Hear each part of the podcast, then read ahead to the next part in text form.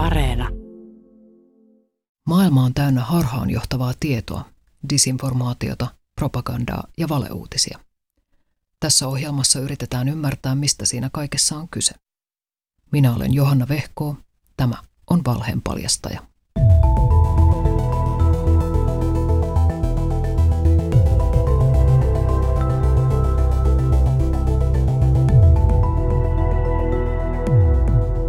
Tulevaisuuden propagandapotti esittää kaveriasi ja sinä uskot.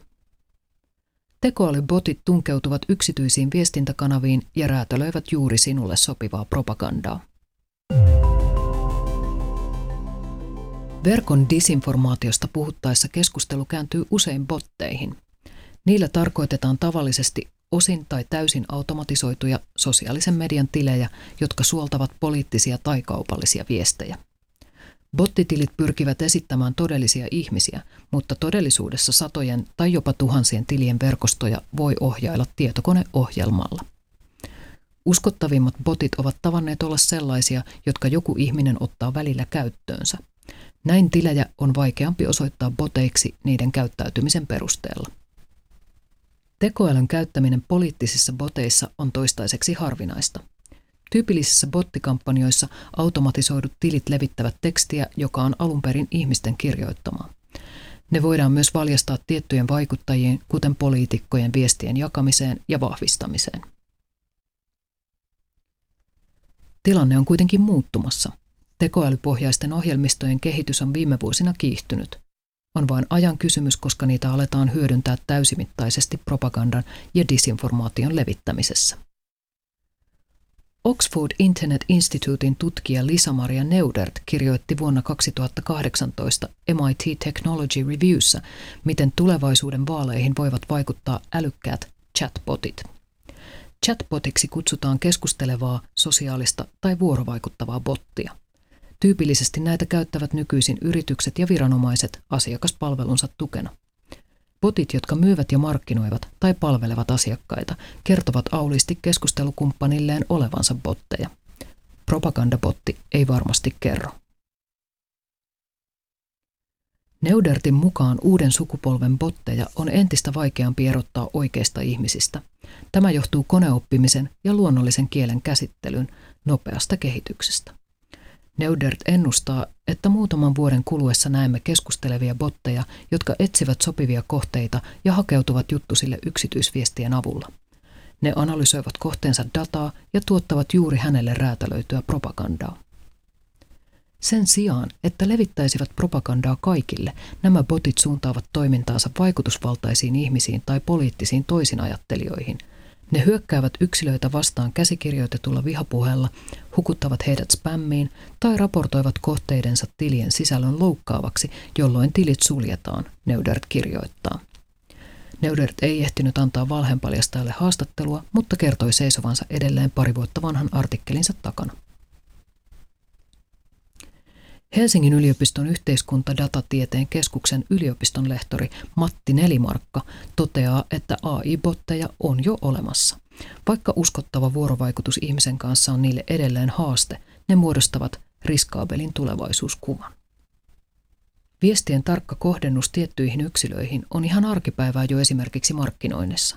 Teknologian rajat tulevat vastaan merkityksellisissä keskusteluissa ja syvällisessä vuorovaikutuksessa – vielä on matkaa siihen, että botit pystyvät ymmärtämään paremmin konteksteja ja nyansseja, mutta on se tulossa.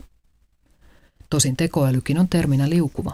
Monet asiantuntijatkin saattavat kiistellä siitä, täyttääkö jokin tapaus tekoälyn määritelmän vai ei, Nelimarkka huomauttaa. Näen vähän turhana keskustelun siitä, missä tekoälyn rajat menevät. Esimerkiksi markkinoinnissa mikä tahansa keskusteleva järjestelmä myydään sillä, että mukana on tekoälyä, mutta teknologia-ihmiset näkisivät asian aivan toisella tavalla. Se on liukuva termi, Nelimarkka sanoo.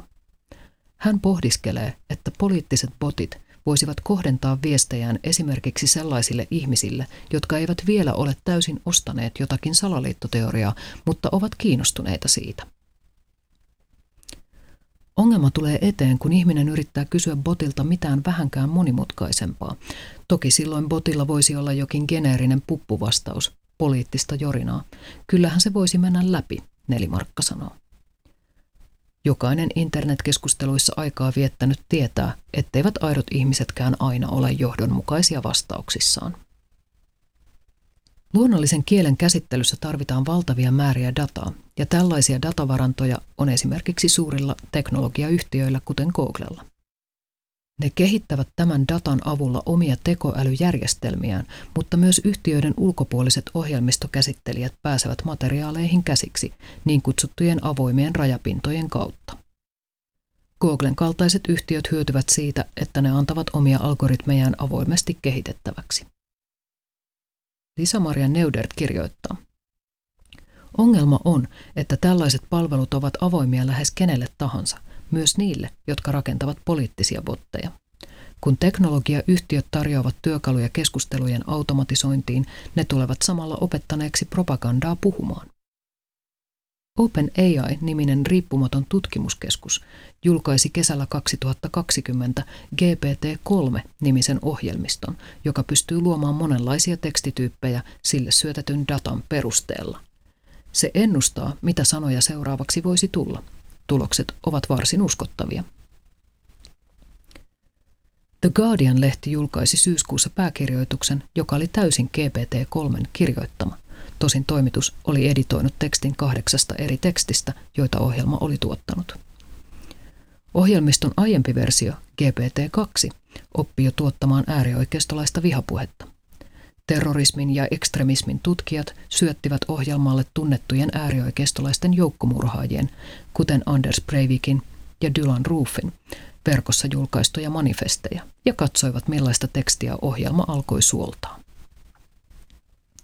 Tutkijat kokeilivat samaa ISIS-johtajan puheilla, marksilaisilla teksteillä ja anarkististen kirjojen ja lehtien materiaaleilla.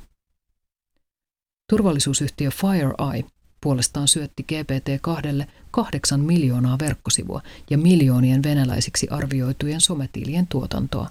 Ohjelma oppi kirjoittamaan muodollisesti päteviä propagandatwiittejä. Kun puhutaan disinformaation tulevaisuudesta, ainakin yhtä asiaa voi pitää varmana. Sen määrä vain kasvaa kasvamistaan. Tämä on väistämätöntä jo siksi, että ihmiskunta tuottaa päivittäin koko ajan kasvavan määrän dataa. Osa tuosta datasta on disinformaatiota, eli tarkoituksellisesti harhaanjohtavaa tietoa.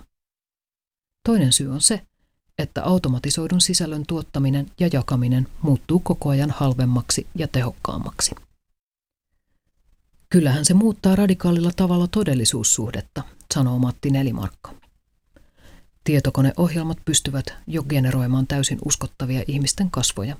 Tekstin tuottaminen on jo lastenleikkiä. Myös valokuvia ja videoita pystytään luomaan koneoppimisen menetelmillä. Ennen propagandan kirjoittamiseen tarvittiin ihmisten käsiä, kirjoittaa Stanford Internet Observatoryn tutkimuspäällikkö René Diresta The Atlanticin artikkelissaan. Pian kaikilla propagandan levittäjillä on mahdollisuus tuottaa periaatteessa loputon määrä automatisoitua harhaanjohtavaa sisältöä. Sitä tuotetaan tulevaisuudessa niin paljon, etteivät sosiaalisen median yhtiöt ja muut internetsisällön julkaisijat voi enää määritellä yksittäisten viestien sisällön aitoutta. Sen sijaan uskottavuutta aletaan määritellä identiteetin avulla. Monet käyttäjät haluavat tietää, onko heidän lukemansa tai näkemänsä takana oikea henkilö eikä tekoälyn luoma henkilö, Diresta kirjoittaa. Hänen mukaansa informaatioympäristömme on luisumassa kohti epätodellisuutta, tilannetta, jossa faktaa ja fiktiota on entistä vaikeampi erottaa toisistaan. Lisää valheenpaljastajia löydät Yle Areenasta ja osoitteesta yle.fi kautta valheenpaljastaja.